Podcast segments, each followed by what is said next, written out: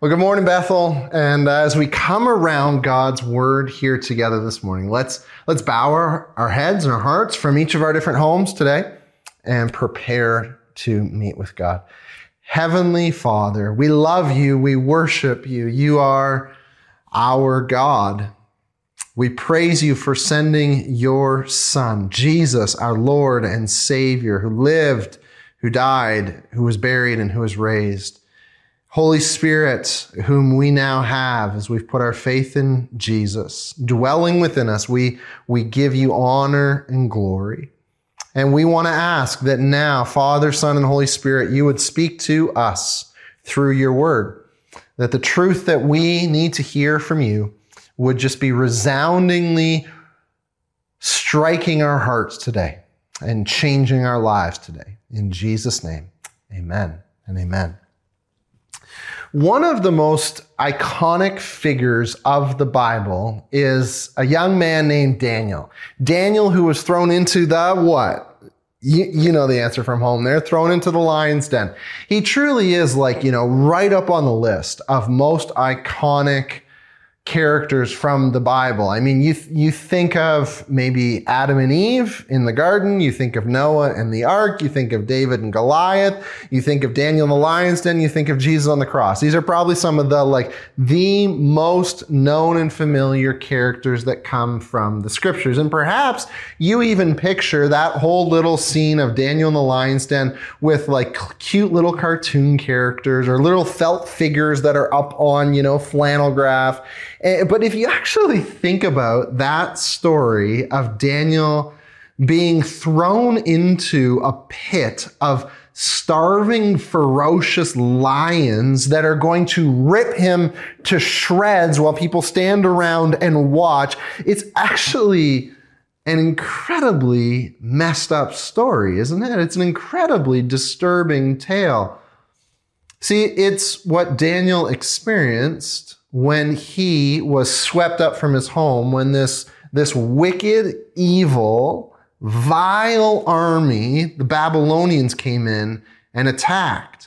And that, that gives you a little insight, throwing people alive into pits of lions to watch them get ripped to shreds. That gives you a little bit of an insight into the kind of character that these Babylonians were. This happened when Babylon attacked Jerusalem in five eighty-seven B C. They came in, they utterly destroyed the Israelites. They, they left Jerusalem in ruins. And Psalm seventy-four today, it, it was not written by Daniel, but it was written right around the time of Daniel's life. It was written reflecting upon, anguishing over that pain and destruction and, and the death and brutality and carnage that came from that attack. It, it's, it's not what you might call a happy song. But, friends, let's be honest. All of life isn't rosy, is it? All of, all of life isn't happy. Sometimes life hurts brutally at times. Sometimes we are in spots where it feels like all we can see is the pain and the brutality and the wickedness and brokenness and carnage. Sometimes all we feel is the taint of sin. Sin, perhaps, done by us, and all the brokenness that it has left. Sin done by those around us and feeling the brokenness of its repercussions. Sin done against us, where we are on the receiving end. And as we have seen in the book of Psalms, as we've been on this journey in the book of Psalms, it's a, a prayer book that God has given to us, his people, and it speaks to the whole gamut of human experiences. It meets us where we are at. It leads us to pray. It helps us to meet with the Lord, and it carries us to hope. That's what Psalm seventy-four is going to do today. So grab your Bibles out. from your home there, I encourage you, follow along in God's word so you see from the Lord what his word is saying here. And we're going to begin in verse one, which is the first of three major sections in this psalm. And we see, first of all, the psalmist here crying out in the midst of this scene of total destruction that the Babylonians have left after their attack. Verse one, why have you rejected us forever, O God? Why? Why does your anger smolder against the sheep of your pasture? Remember the people you purchased of old, the tribe of your inheritance, whom you redeemed, Mount Zion where you dwelt. Turn your steps towards these everlasting ruins, all this destruction the enemy has brought on the sanctuary. He's crying out in anguish. Have you ever seen one of those scenes in the news, perhaps, where you, you watch a news team come alongside of a family when they're walking back into a town to see their home after they've had like a major natural disaster? It could be a tornado, it could be a flood. And, and they're with this family as they're walking down the streets and they don't recognize anything. And they get up to where their home used to be and there's nothing left but disaster. And you just see, and it's like gripping, the tears dripping down their face. All they knew, all they had, all that was familiar has been just destroyed in an instant. And they ran for the hills to save their lives. And they come back and they find now it's utter shambles. That, that's the sort of moment that this psalmist here is describing. But, but he's not walking through the streets for the first time. Notice how he says in verse one, why have you rejected us forever? Verse three, turn your steps towards these everlasting ruins. This is, this is not new. This is not new. This is not a new moment. This is not the first time the psalmist in his mind's eye is walking through the th- streets of Jerusalem after it's been decimated. No, this has probably been going on for years, maybe, maybe decades. The destruction and the pain is still so real, even though it's been years and decades. And the fact that it has dragged on for so long and stayed in this play, this, this scene of just ruins and rubble everywhere, probably all that much more makes the psalmist cry out in despair, because now it's not only like the Babylonians came in and attacked, but it's like, God, why are you not listening? And the bitterness is just that much more tangible. The whole scene is still so vivid in the psalmist's mind's eye. Verse four, your foes roared in the place where you met with us.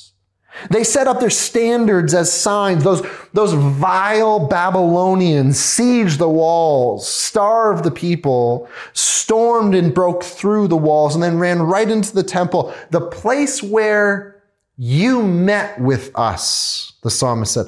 This was a sacred space. This was a, a set apart space. This was where God had said to them back in Exodus, for the generations to come, this burnt offering is to be made regularly at the entrance of the tent of meeting, which then became the temple. But the offering is to be made before the Lord. There I will meet you and speak to you. The, these wicked, bloodthirsty Babylonians came into the place where God met with his people. And they desecrated that place. They set up their standards. That, that, that phrase, standards, it's talking about banners, flags. They, they went into the place that was God's home. They ripped everything to shreds, and then they put up banners of their pagan gods all around, as if to say, ha, look who reigns in this place now. They brought their signs of their, their idols into the very home of the Lord, mockingly desecrating Yahweh's place.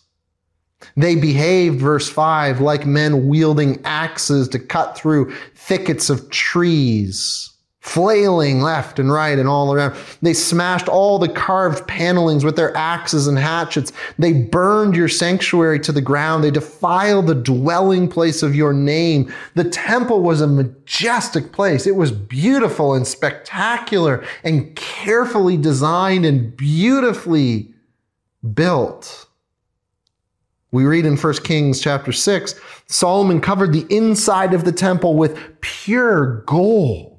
He extended gold chains across the front of the inner sanctuary, which were overlaid with gold. On the walls all around the temple, in both the inner and outer rooms, he carved cherubim and palm trees and open flowers. And, and these Babylonians came in with their hatchets and their axes and their, their shovels and their crowbars, and they ripped the whole things to shreds.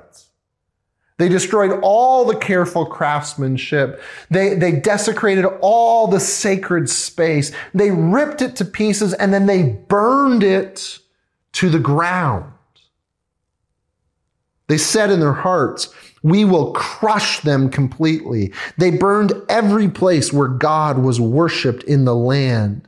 And as a result now, for years, for decades, perhaps, the psalmist says, verse nine, we are given no miraculous sign. No prophets are left.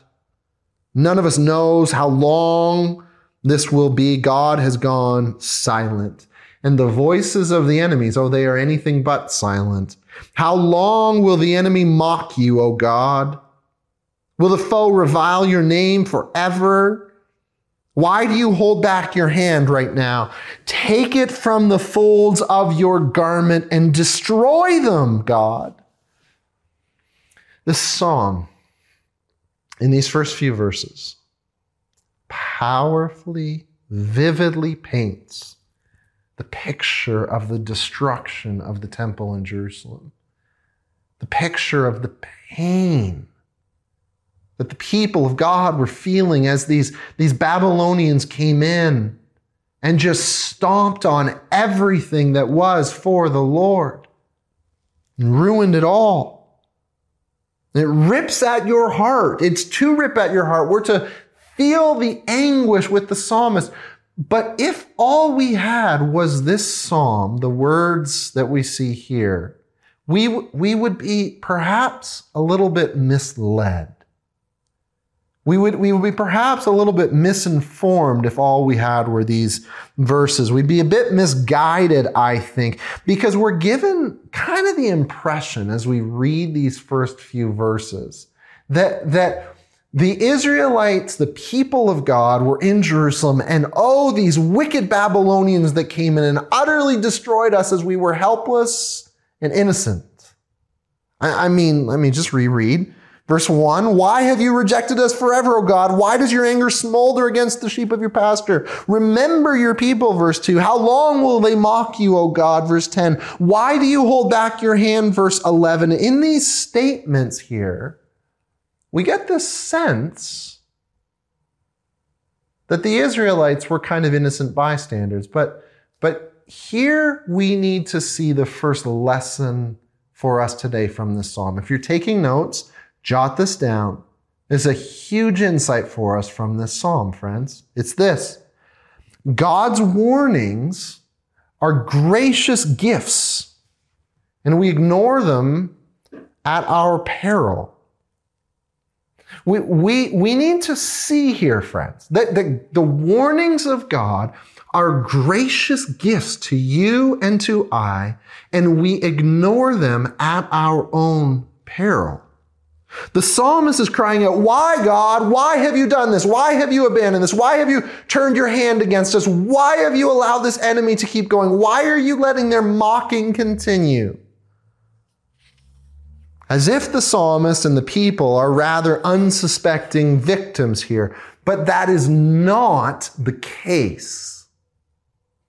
That's not how this all went down. Literally for decades, centuries even, God has been giving his people warnings about how they are to live and what will happen. You go right back to the book of Deuteronomy, chapter twenty-eight. If you fully obey the Lord your God and carefully follow all of his commands that I have given you today, the Lord your God will set you high above all the nations on earth. But Moses warned the people, if you do not obey the Lord your God and do not carefully follow all of his commandments and decrees that I'm giving you today, all these curses will come upon you and overtake you. See, see, even right back to the very beginning with Moses, before they even entered the promised land, God had gotten Moses to write down these rules, saying, if you live this way, it's going to go well for you. But if you live this way against me, it's going to go really bad. But they didn't listen. We read in the book of Zechariah, tell the people, this is what the Lord Almighty says, return to me, declares the Lord Almighty, and I will return to you. Do not be like your forefathers, to whom the earlier prophets proclaimed. This is what the Lord Almighty says, turn from your evil ways and your evil practices. But they would not listen or pay attention to me, declares the Lord.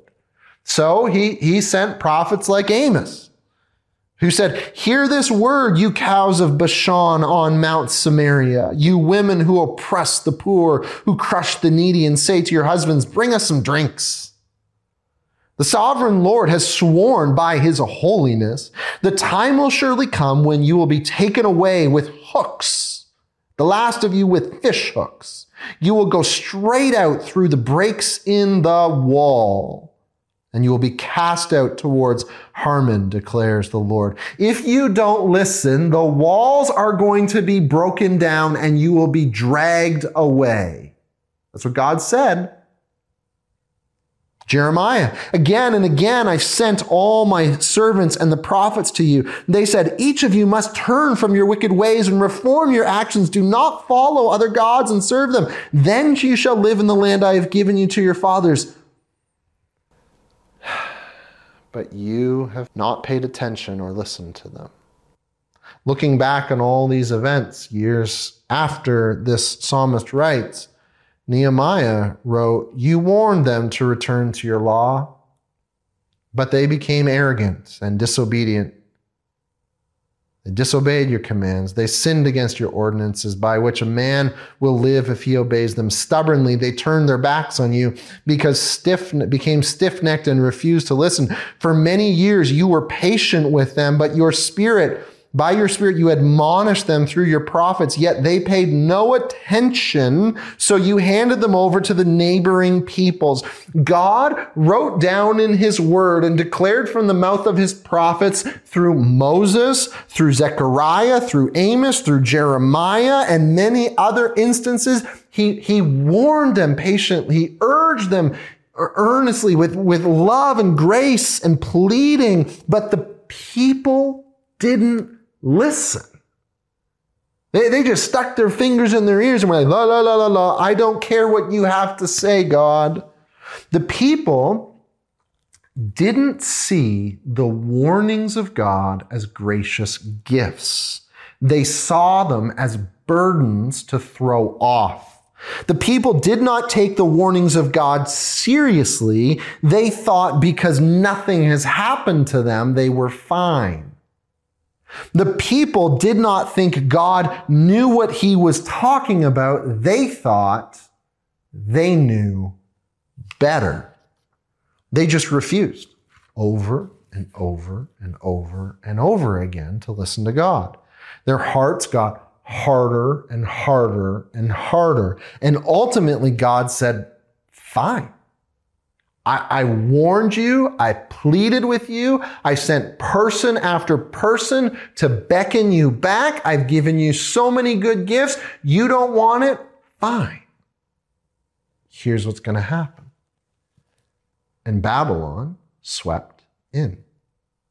Dear brothers and sisters, I think there is such an important lesson for us here today. Because do we not have the same warnings from God? In fact, actually, we in our Bibles have way more warnings from God than even the Israelites did back at this time. We have in God's word telling us direction. God saying to us, here is how to parent your children. Here is how to honor your parents. Here is how to live in marriage. Here is how to be a church family. Look in the book. Here is how you are to respond when you sin. Here is how you are to respond when you see your brother or sister sin. Here is how you are to fill your mind and what you are to fill your mind with. Here are the things that you are to flee to the hills from and have nothing to do with. Here is the language that you are supposed to fill your mouth and come off of your lips with. We have all of this. Are we seeing the warnings of God, the direction of God, as gracious gifts to us? Are we seeing all of these things that God has laid out for us in His Word as gracious gifts to be treasured? Or are we just very often like the Israelites? Think in your own life. Think in, in my life. This is, this is a probing, piercing question. How often do we see the gracious warnings of God as gifts versus how often do we throw them off because we just think they're burdensome? See, how often do we not take the warnings of God seriously because we think, well, my life is going fine right now. It must not be a problem to be living this way. How often do we dismiss the warnings of God because we think we know better than God? We reject His warnings, we don't heed His counsel, and then we end up with the psalmist here being like, why, God? Why is my house such a mess? Why is my, why are my kids so awry? Why is my marriage such a disaster? Why am I in so much angst? Why am I struggling through so much trouble? Why am I going through all of this? Why? Well, did we heed the warnings of God, which tell us the way to the good life and warn us of the disaster that will come if we go down that path? Now, to, to be really clear here, let me, let me just make it very clear. I'm not saying that every time we go through a hardship or a challenge or pain or struggle, that that is because we've been disobedient. I'm not saying that. I am not, I'm not saying to any of us that if we keep all of the warnings of God, we will have a perfectly smooth life in this world. I'm not saying that either. I'm not professing either of those two things. But, but here's what I am saying. If we live in disobedience to God, we should not in any way be shocked when we have our lives breaking down. There, there should be no questions in our minds. There should be no wrestlings or confusion as to what the problem is. When God says, here's the good way to live, and we reject that and do not heed His warnings as gracious gifts, but throw them off as burdens, stick our fingers in our ears and say, we know what is best. Well, guess what? It's not going to go well, dear friends. Now let's look back here in our Psalm, verse twelve. We see the second major section of this psalm, and it's got a pretty major turn. Verse twelve, it says, "But you, O God, are my King from of old.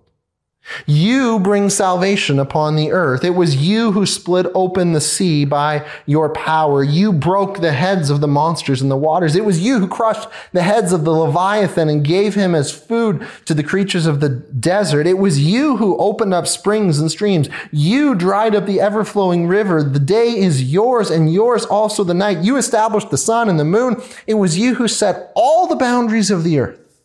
You made both summer and winter." We, we turn here from speaking as a group, we, plural, to one person, seemingly Asaph, one of the choir leaders, takes center stage. And the second major point for us to see from this psalm is this. If you're, again, taking notes, jot this down, jot it down in maybe the little kind of, you know, margin of your Bible here. My God brings salvation upon the earth. You need to know this. My God, He brings salvation upon the earth. I was talking just a couple weeks ago in um, my kitchen in the morning as our kids were getting ready for camp, and they were making their lunches. And my, my youngest son, who just turned five, he, he asked me this question while he's making his, his lunch in the morning. He says, Dad, Dad, Dad, I've, I've got a question for you. When, when God was a baby, did He still have all of His powers? I'm like, where did this come from? I'm just rubbing the sleep out of my eyes. But these are kind of the crazy questions that sometimes five-year-olds ask when they're, you know, just walking around. They have these ponderings. Uh, it reminds me too, like in the backseat of our car, sometimes our kids will be, you know, at each other and you can't do that. You can't do that. You're not strong enough to lift this or whatever. And then, and then he often will pipe in, yeah, I can't lift that, but God can do that because God can lift anything.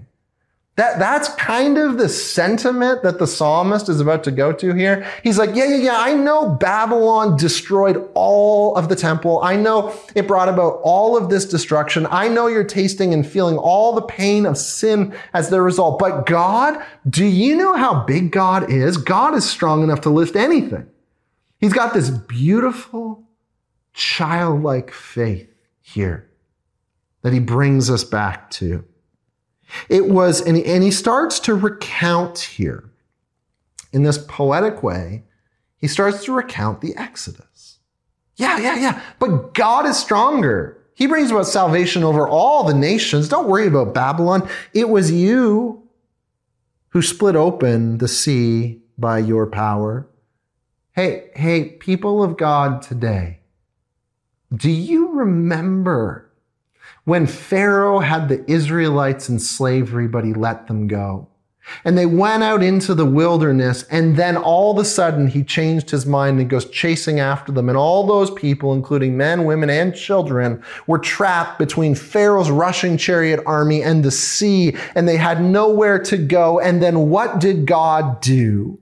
God is the one who split open the sea by His power so the people could walk through on dry ground. You broke the heads of the monsters in the water. Waters, verse thirteen continues. After the people had walked through on dry ground, Pharaoh came marching through to try and get them, and he brought the waters down and broke the head of the monster of Pharaoh. It was you who crushed the heads of the Leviathan. The Leviathan, that's like mythical monster, sea monster. That's, you know, think Loch Ness. But, but actually we see a number of spots in the scriptures where, where Pharaoh is actually referred to as Leviathan or sea monster. It's talking about here how God brought down Pharaoh and Egypt when He crushed him with the waters. It was you who opened up springs and streams. So they walked out into the desert after they got through the, the Red Sea on dry ground. They're walking around the desert. There's nothing for them to drink. And so God brought out of rock in the middle of the desert, Moses touching it with his staff and gushing streams of pure, beautiful, cold water came rushing out. Who can do that? Nobody's big enough to do that except, except God's big enough to do that. It was you who dried up the ever-flowing rivers. When, when we're now thinking about Joshua leading the people of God, finally after they wandered around in the wilderness, they get to the edge of the wilderness, and on the other side of the river, the rushing, ever-flowing, high season water river is blocking their way. And what does God do again? He dries up the river so they could walk across. Don't you see? God is bigger than the Babylonians. Do, do you remember all the things He did for Pharaoh? And I know at this moment, it feels like you look around Jerusalem, you look around the temple, you reflect back in your mind's eye, and all you feel is the pain of the brokenness of that sin. But I'm telling you, God is the God who can rescue over all and from all the nations. God is bigger. That's what the psalmist is saying here. Have you forgotten today how big your God is, dear friend. Do you remember how big and mighty and strong your God is? When we find ourselves in the throngs of the brokenness and the messed up world, sometimes, sometimes because of stuff we've done. We've messed up, and we've messed up big time, and we've hurt others that are really close to us. We've ruined the good things that were going for us in our lives. We've left a trail, a wake of carnage and bodies behind us, and broken hearts and broken promises and broken relationships. And we feel like, man, I look at all of this and feel like there's no way there is possibly a solution. I've messed up too much, broken too much. I'm too far gone. Do you remember the God who rescued his people from Egypt? Oh, he is able, dear friend. Sometimes we live in the midst of brokenness and sin, and we feel the pain of sin, and it's not because of anything we've done, but it's because of other things that have been done to us. And the shame feels so heavy. The anger feels so deep. The hurt and the wounds are so still tender, even though it may be decades later. Like the psalmist here, walking through the carnage, and it's been decades, but it still feels so like it was just yesterday. And we're like, I don't know how I can possibly get over this. I don't know how I could possibly get through this. I don't know how I could possibly release this. Oh, friend, do you remember the God who was able to free his people from Egypt? But now, as we read this psalm today, we also need to be encouraged in an even bigger way than that. See, because not only do we serve the God of Moses, who was able to rescue his people from Egypt, we see now, looking back and knowing the whole story, that, that the scriptures actually point us not just to Moses as a great example of a rescuer, but actually point us to an even greater Moses. I don't know if you've ever noticed this theme in the scriptures, but it's undeniable in the scriptures that we see, by the Holy Spirit's leading, Moses was just a foretaste. Moses was just a breadcrumb on the trail. Moses was just a pointer to ahead to an even greater rescuer. I mean, ha- have you ever thought about the connection between Moses, who was born a baby and had a ruler over the, ta- the, the whole area, who wanted to kill all of the babies? And so Moses was put into a basket and rescued. Well, many centuries later, there was another even greater Moses who would come, who had a ruler over his area, who decreed that all the young baby boys be killed.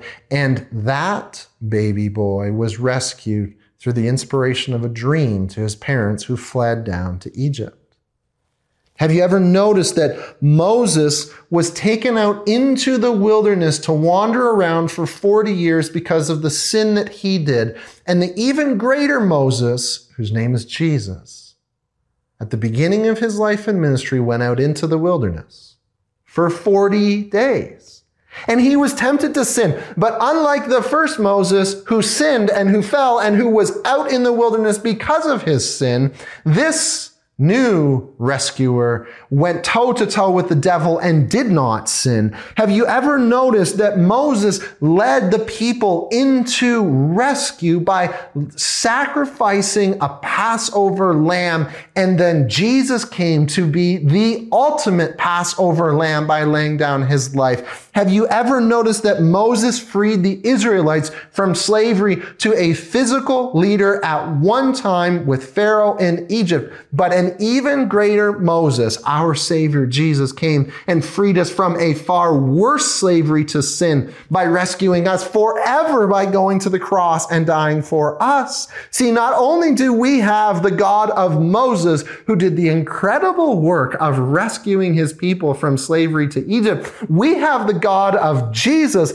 who came and rescued us from sin, death, Satan, to give us eternal life forever, friends. My God, you need to hear this, No matter how deep and dark the sin is, no matter how broken the world around you feels, no matter how broken you feel, we serve the God who brings salvation upon the earth, which leads us to our final lesson in this psalm to finish us off here. Cry out with faith-filled waiting. See, it is true that we have a marvelous rescuer that we can look back upon, but we still live, you know this, in angst-ridden, broken, sour, unsettled, this isn't right waiting, don't we? Like that, that's our experience right now. We, we have a rescuer to look back on, but we still live in the waiting of this isn't right right now. It's not right in me. It's not right around me. It's not right what's happened to me. And for the psalmist, all the mess of Babylon, when he wrote the psalm, wasn't gone. All the mess of Babylon hadn't lifted. For us, all the garbage of sin and brokenness isn't just gone either. Not, not yet. And so we resonate with the psalmist here, where he says, remember how the enemy has mocked you, O Lord, how foolish people have reviled your name. Do not hand over the life of your dove to wild beasts. Do not forget the lives of your afflicted people forever. Have regard for your covenant, because haunts of violence fill the dark places of the land. Do not let the oppressed retreat in disgrace. May the poor and needy praise your name. Rise up, O God, defend your cause. Remember how fools mock you all day long. Do not ignore the clamor of your adversaries, the uproar of your enemies, which rises continually. There is still a lot of pain here. There's still a ton of angst. And there's still quite a bit of uncertainty. But do you notice in these last few verses here what's missing? See, see the, the reality of the waiting, the brokenness, and the angst is still very much here for the psalmist, but the whys are gone. The why, God, why have you done this? Why are you doing this? Where are you? The demands against God have vanished. The demands for timelines have ceased. There is a sense here of still living in the brokenness and the waiting and crying out to God, but with faith-filled waiting. God, He's real.